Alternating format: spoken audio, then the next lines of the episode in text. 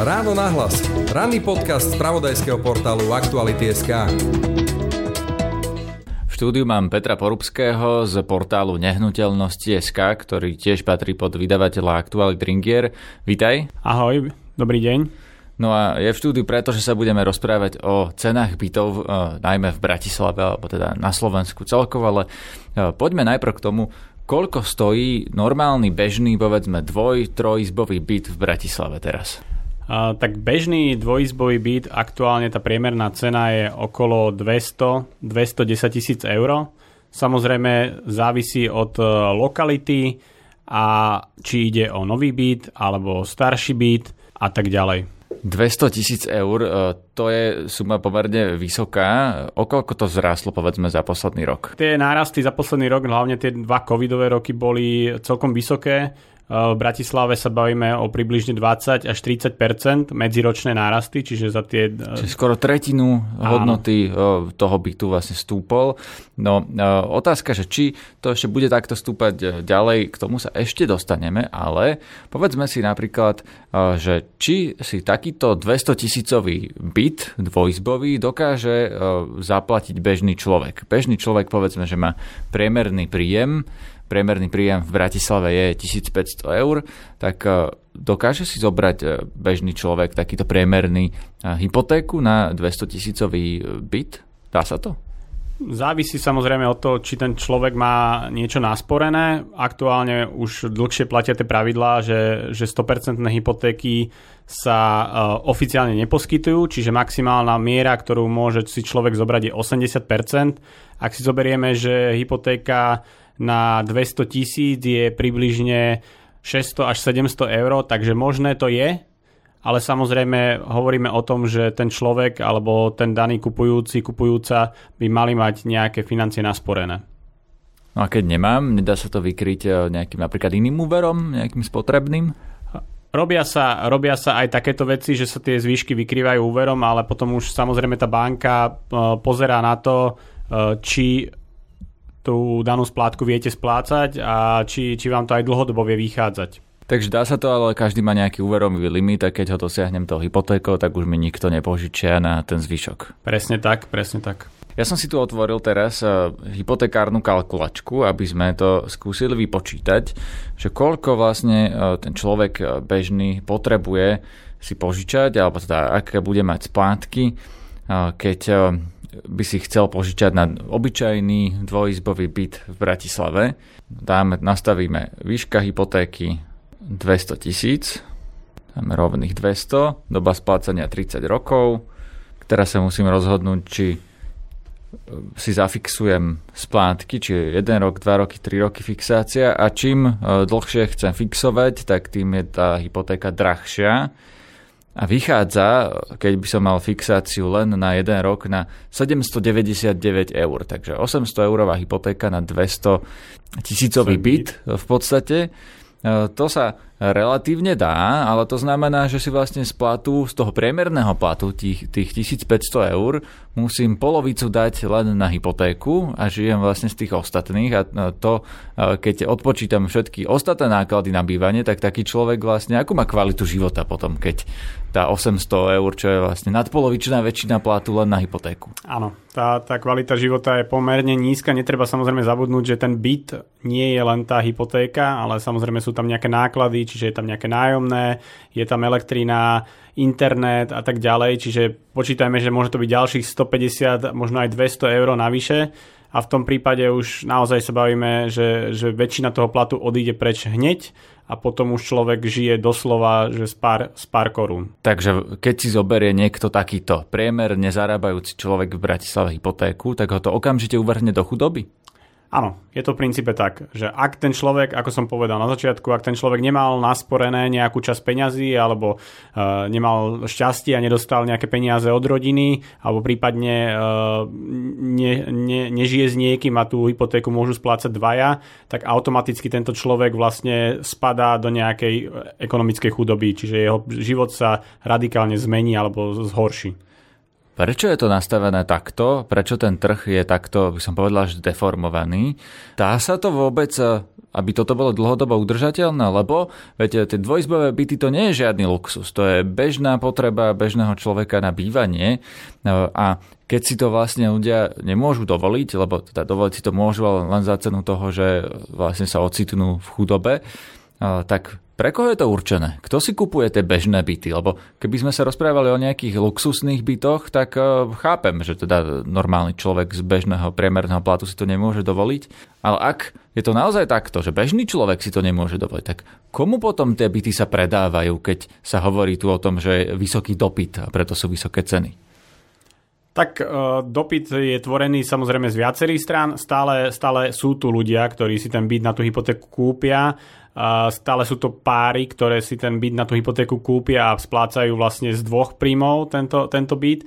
Stále sú tu ľudia, ktorí uh, im pomôže rodina a dostanú nejaký, nejakú injekciu finančnú predtým a tým pádom tá splátka je oveľa nižšia. A áno, veľká časť tých bytov, ktoré sa predávajú, hlavne teda hovoríme o novostavbách, ale aj staršie, ale primárne o novostavbách, uh, si kupujú ľudia, ktorí majú vyššie príjmy, respektíve uh, majú peniaze, ktoré nevedia kam investovať alebo chcú ich investovať práve do nehnuteľnosti a tieto nehnuteľnosti není sú primárne určené pre bývanie pre tých ľudí, ktorí si ich kúpili a následne ich ponúkajú na sekundárny trh, čiže na nájomné bývanie. Takže bohatí ľudia si kupujú e, tie byty, lebo si to môžu dovoliť a vlastne tým priemerne zarábajúcim, lebo nehovoríme o niekom, kto má minimálnu mzdu, ale kto má 1500 eur mesačne, tak tým nezostane, nezostanú peniaze na to, aby si mohli kúpiť normálny byt. Je to tak. Tá situácia, ale tým, ako sa tá celá krajina alebo celé to Slovensko vyvíja, vlastne sa prispôsobuje tým, alebo dorovnáva sa tým západným krajinám, kde naozaj to vlastníctvo toho bytu v tých západných krajinách nie je úplne bežné. Skôr tam naozaj tí ľudia žijú v prenajmoch a bavíme sa aj o krajinách ako je Švajčiarsko, Nemecko, kde tí ľudia zarábajú oveľa, oveľa viac peňazí a napriek tomu si nemôžu dovoliť kúpiť tie byty, žijú v prenajmeoch aj niekedy aj celý život, alebo keď už sa rozhodnú, že si kúpia tú nehnuteľnosť, tak vtedy odchádzajú skôr mimo mesta, kde sú tie nehnuteľnosti lacnejšie.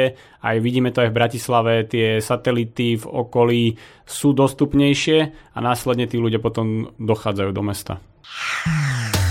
Počúvate podcast Ráno na hlas. Kedy sme sa prestali hýbať? Prečo sme sa podriadili technológiám, ktoré nás pripútali na mieste? Vyber si technológiu, s ktorou budeš v pohybe. Nová Kia Xeed a Xeed Plug-in Hybrid. Kia. Movement that inspires. Počúvate podcast Ráno na hlas. V tejto chvíli mám v štúdiu pána Petra Hajka z 365 banky z jej predstavenstva. Dobrý deň. Dobrý deň. Ako človeka z banky som si vás pozval do tohto podcastu preto, že chcem počuť, e, či e, tí ľudia, ktorí chodia do banky a pýtajú si hypotéky, sú e, iní ako boli v minulosti. A teda inými slovami, či si vlastne takú už zdraženú hypotéku, lebo vieme, že tie úrokové sadzby vzrástli pri takýchto vysokých cenách, môže dovoliť len niekto, kto je povedzme, že bonitnejší a teda nadpriemerne zarábajúci človek.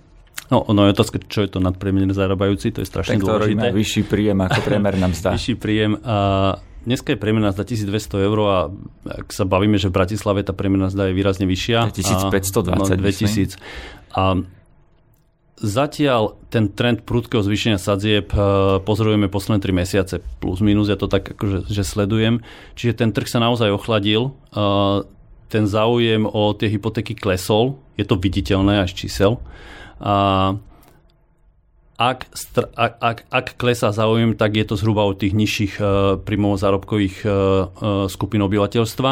Čiže v, v Bratislave zatiaľ evidujeme naozaj, aj keď je, keďže je dosť nehnuteľností novších, evidujeme ten záujem stále pomerne stabilný, aj keď už nerastie. To je poprvé. A a keď sa pozrieme na to, či si to ľudia budú môcť dovoliť, tak výrazne menej ako v minulosti. Jednoznačne, ak e, máte hypotéku, ktorá vám stúpla z 1% na 3,5%, a proste tie náklady e, na, na hypotéke priemerného trojizbového bytu, ktorý sa môže pohybovať niekde medzi 200-250 tisíc, ten mesačný náklad môže byť vyššie aj 200 eur a to už v prípade rodiny s deťmi veľmi citlivo zasiahne do peňaženky. A to nepočítam raz energii, ktorý podľa mňa zasiahne ešte citlivejšie. Takže ja si myslím, že áno, blížime sa k dobe, keď si špeciálne uh, rodiny, ktorí majú priemerný príjem, môžu mať problém uh, zobrať si hypotéky a budú oveľa viac zvažovať uh, kúpu domu alebo bytu, ako tomu bolo v minulosti. Byt sa už nestane štandardom, my sme krajina, kde, kde kúpa bytu a vlastníctvo bytu alebo domu bol štandardom. Myslím si, že sa trojlinka stane takým menším luxusom. Je pravda, že tie ceny tlačia nahor práve tí bohatší klienti, tí, ktorí to možno nekupujú na bývanie, ale kupujú to na investície? No, ono tie ceny potlačili aj, ten, potlačili aj táto skupina obyvateľstva. Áno, kupovalo sa veľké množstvo bytov na, ako, na investície, na, ako investičné byty. A dnes sa ten trend spomaluje úplne jednoznačne, a, pretože tie hypotéky vyleteli. Viete, keď ste mali hypotéku za percento, tak sa vám to, a zostávalo vám z príjmu 300-500 eur, tak sa vám to a, veľmi ľahko rozhodovalo, či kúpite alebo nekúpite tú nehnuteľnosť. A áno, potlačili ju hore. Ja si myslím, že trend, ten trend sa otočí, že, že, že práve tento typ uh, biznisu uh, vo forme investičných nehnuteľností už nebude hrať taký prím pri zdražovaní nehnuteľnosti. Prečo si to myslíte? Prečo sa to zmení? Čo sa vlastne mení na tom trhu teraz? No, čo sa na tom mení na tom trhu je, že tých ľudí bude stále menej. Tých bonitne, bohatých? Tých bonitnejších, áno, úplne pochopiteľne, úplne pochopiteľne. A, lebo moja skúsenosť hovorí o tom, že uh, hodne si týchto investičných bytov kupovala stredná vrstva. A situácia, ktorá sa teraz deje na trhu uh, uh, v súvislosti s rastom energiou, energií, s infláciou, najviac zasahuje vždy tú strednú vrstvu obyvateľstva, jej štandard. A vraciame sa k Petrovi Porubskému z portálu Nehnuteľnosti.sk. Stále by som ale rád zostal pri tom, že tie byty si kupujú najmä tí bohatí ľudia. Je ich na Slovensku tak veľa, tých bohatých ľudí, ktorí si to môžu dovoliť? Lebo tak v Bratislave sa pomerne dosť veľa stavia a tie všetky byty, keď majú takúto hodnotu, tak všetky sú určené pre tých bohatých? Všetky určite nie, ale keď sa, keď sa bavíme, že v Bratislave sa ročne dokončí okolo možno 3 až 5 tisíc bytov maximálne, viac sme, viac sme posledné roky nemali, a keď zoberieme z toho, že povedzme si, že polovica môže byť uh, investičná a polovica je reálne pre reálnych užívateľov, tak sa bavíme, že na trhu skončí nejakých 1500 až, uh, až 2500 bytov, čiže na, na, tieto, na tieto investície tých ľudí, ktorí na Slovensku majú vyššie príjmy, respektíve ako, ako si povedal, sú bohatí, je pomerne dosť a tým pádom áno, e, tá, doka- tá, ten dopyt po tom investovaní do týchto bytov je naozaj pomerne vysoký.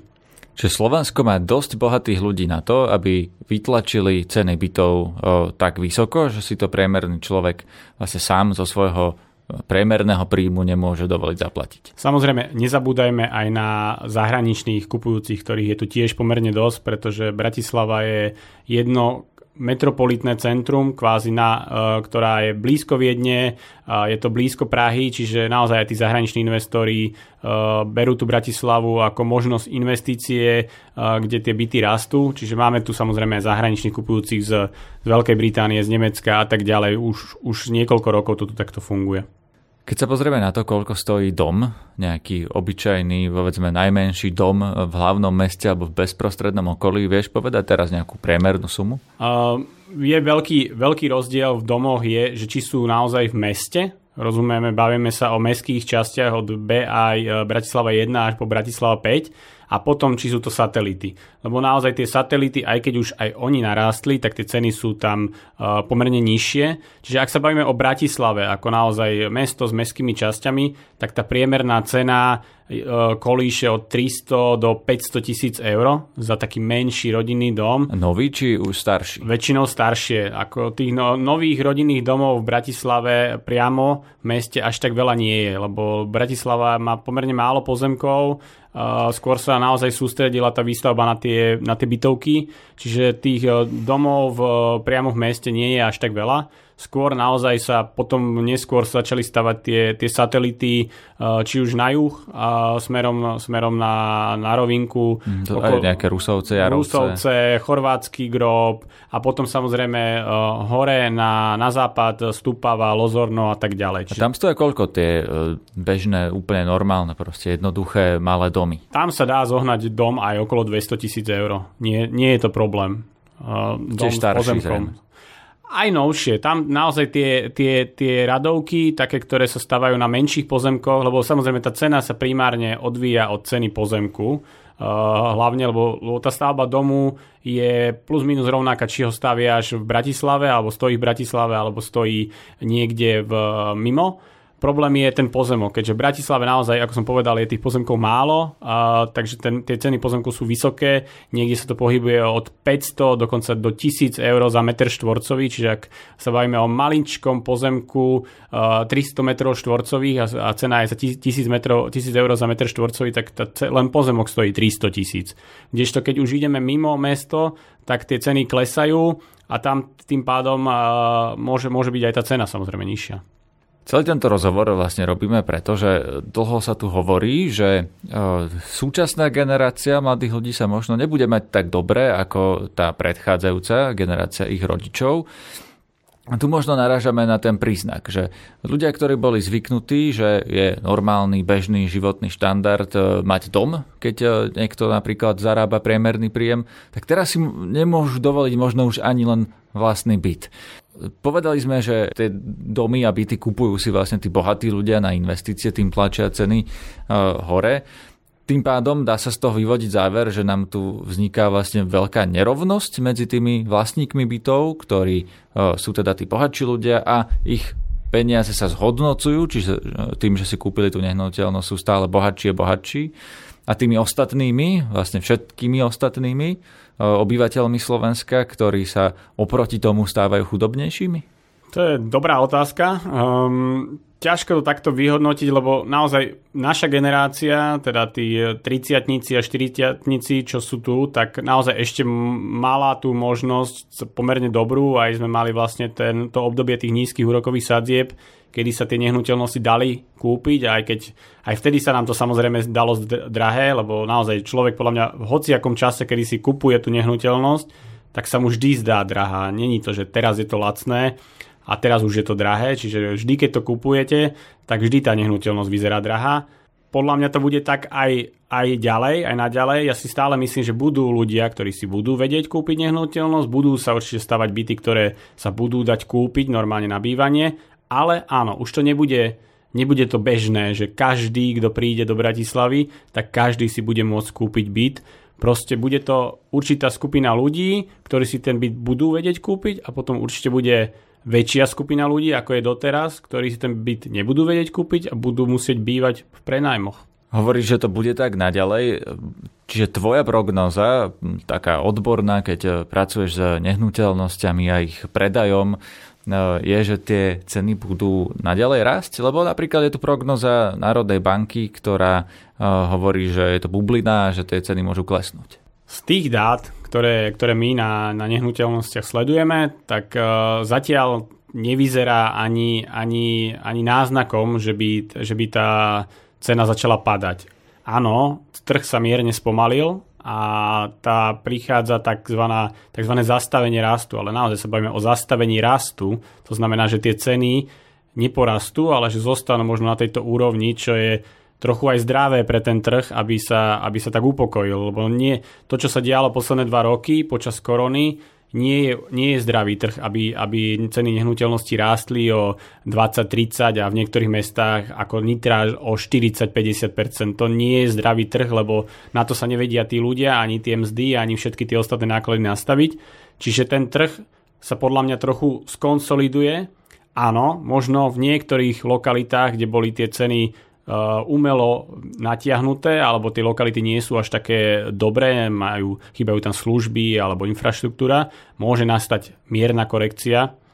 Ale spomeňme si na 2008, kde uh, väčšina z nás už zažila vlastne tú tzv. prasknutie tej bubliny, kedy tie ceny akože začali klesať a ten, tá korekcia bola minimálna. minimálna Pár percent?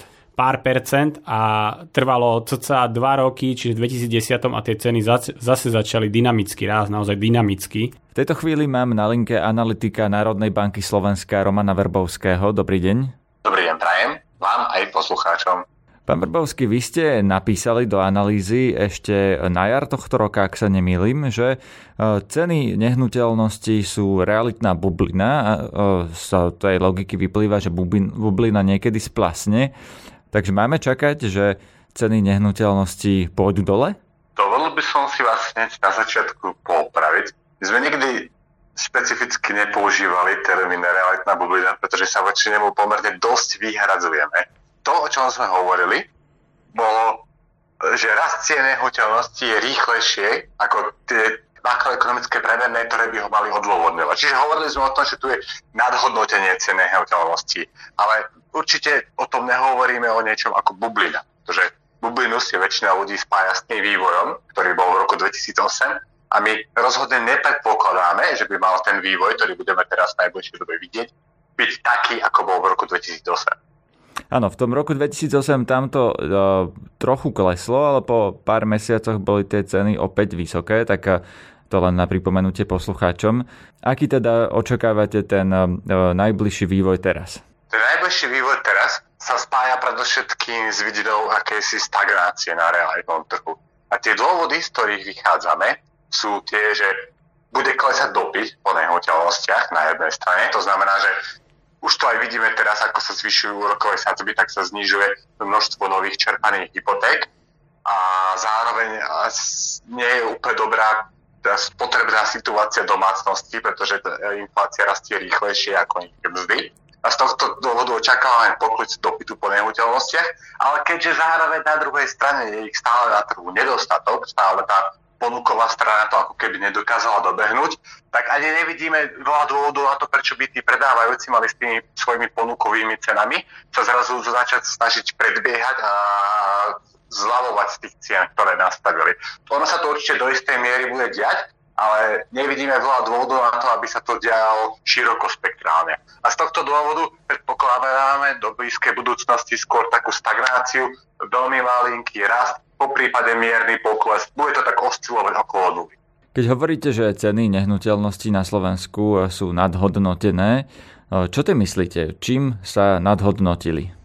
Tým, že dlhú dobu, teda primárne od roku 2020, a v podstate to pokračuje viac menej až do teraz, až do našich posledných údajov, ktoré sú za druhý štvrť rok 2022. Za celú túto dobu ceny nehnuteľnosti rastli rýchlejšie ako mzdy. To je, to je ten primárny dôvod, ktorý vidíme. Rozumiem, prepáčte, ale to je taký e, ako keby matematický dôvod. E, samozrejme, že e, keď rastli rýchlejšie ako mzdy, tak vlastne sa zvyšovali tie ceny, ale mňa zaujíma, prečo rastli rýchlejšie tie ceny nehnuteľnosti, ako rastli mzdy. Pretože z logiky by mi vyplývalo, že nehnuteľnosti rastú, alebo ich ceny rastú, spolu s tým, ako rastú, rastie kúpy schopnosť obyvateľstva.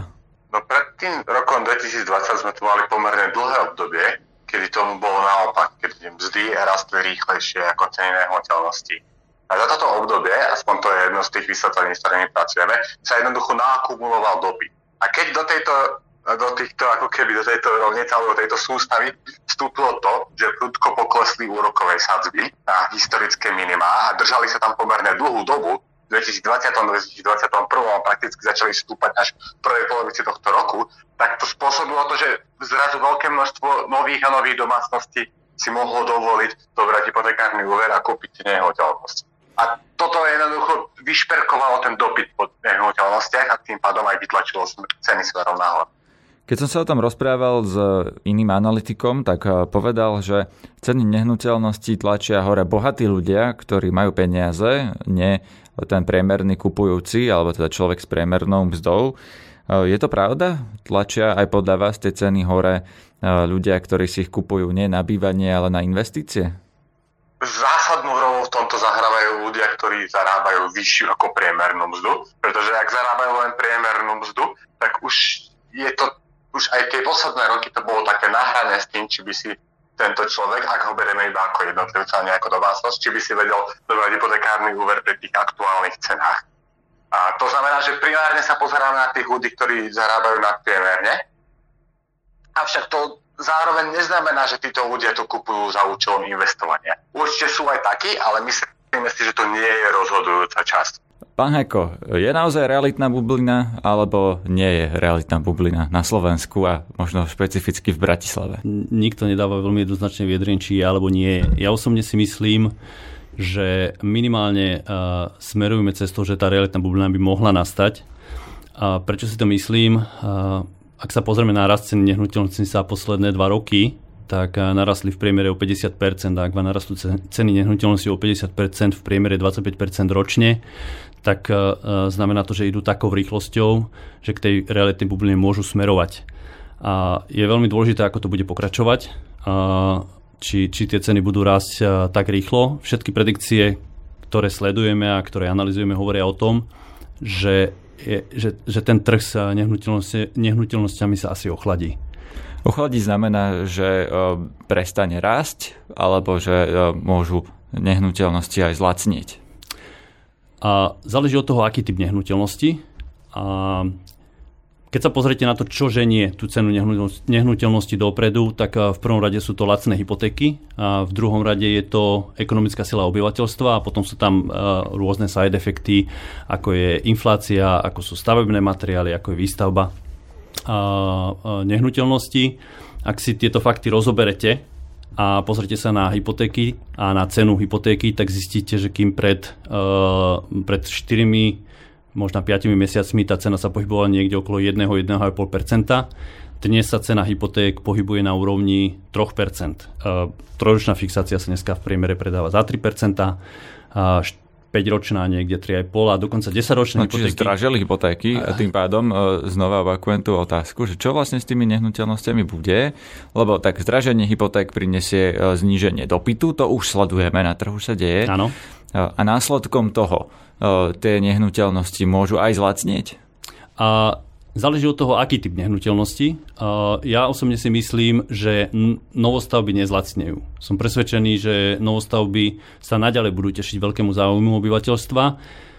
Myslím si, že sa výrazne spomalí rast cenovej hladiny novostavieb a Oveľa komplikovanejšia otázka a je pri starých nehnuteľnostiach, lebo ja som presvedčený, tak ako to, ako to mám navnímané, že ceny starších nehnuteľností rástli hlavne z dôvodu, že rástli nové nehnuteľnosti. Úplne prirodzene ťahali ceny hore. A tu si myslím, že ak sa pozrieme napríklad na také Čechy, a Čechy sú pre mňa dobrým benchmarkom. Ja hovorím, že my sme tak, tak 6-7, možná rok mesiacov, čo sa týka vývoja sadzieb, čo sa týka vývoja hypotéka, čo sa týka vývoja cien nehnuteľnosti, tak tam sa už tie staršie nehnuteľnosti, nárast cien starších nehnuteľností zastavil a záleží od lokality, ale globálne sa ako keby zastavil. Čiže zastavil ja si... znamená, že tie ceny nerastú. sú stabilné, Áno, nerastú. nerastú, ale neklesajú. Zatiaľ neklesajú, zatiaľ neklesajú. Myslím si, že aj u nás, ak bude pokles e, starších nehnuteľností, tak to bude v lokalitách, ktoré sú menej ekonomicky zaujímavé. Myslím si, že Bratislava bude jedna z posledných, uh, možná Košice. Bratislava a Košice sú dve také lokality, ktoré, majú, ktoré sú ekonomicky najsilnejšie. Takže myslím si, že že klesať nebudú, ale samozrejme záleží od lokalit, že sa to tak zafixuje a bude istú dobu, uh, istú dobu to bude stať. Čo sa týka starších nehnuteľností.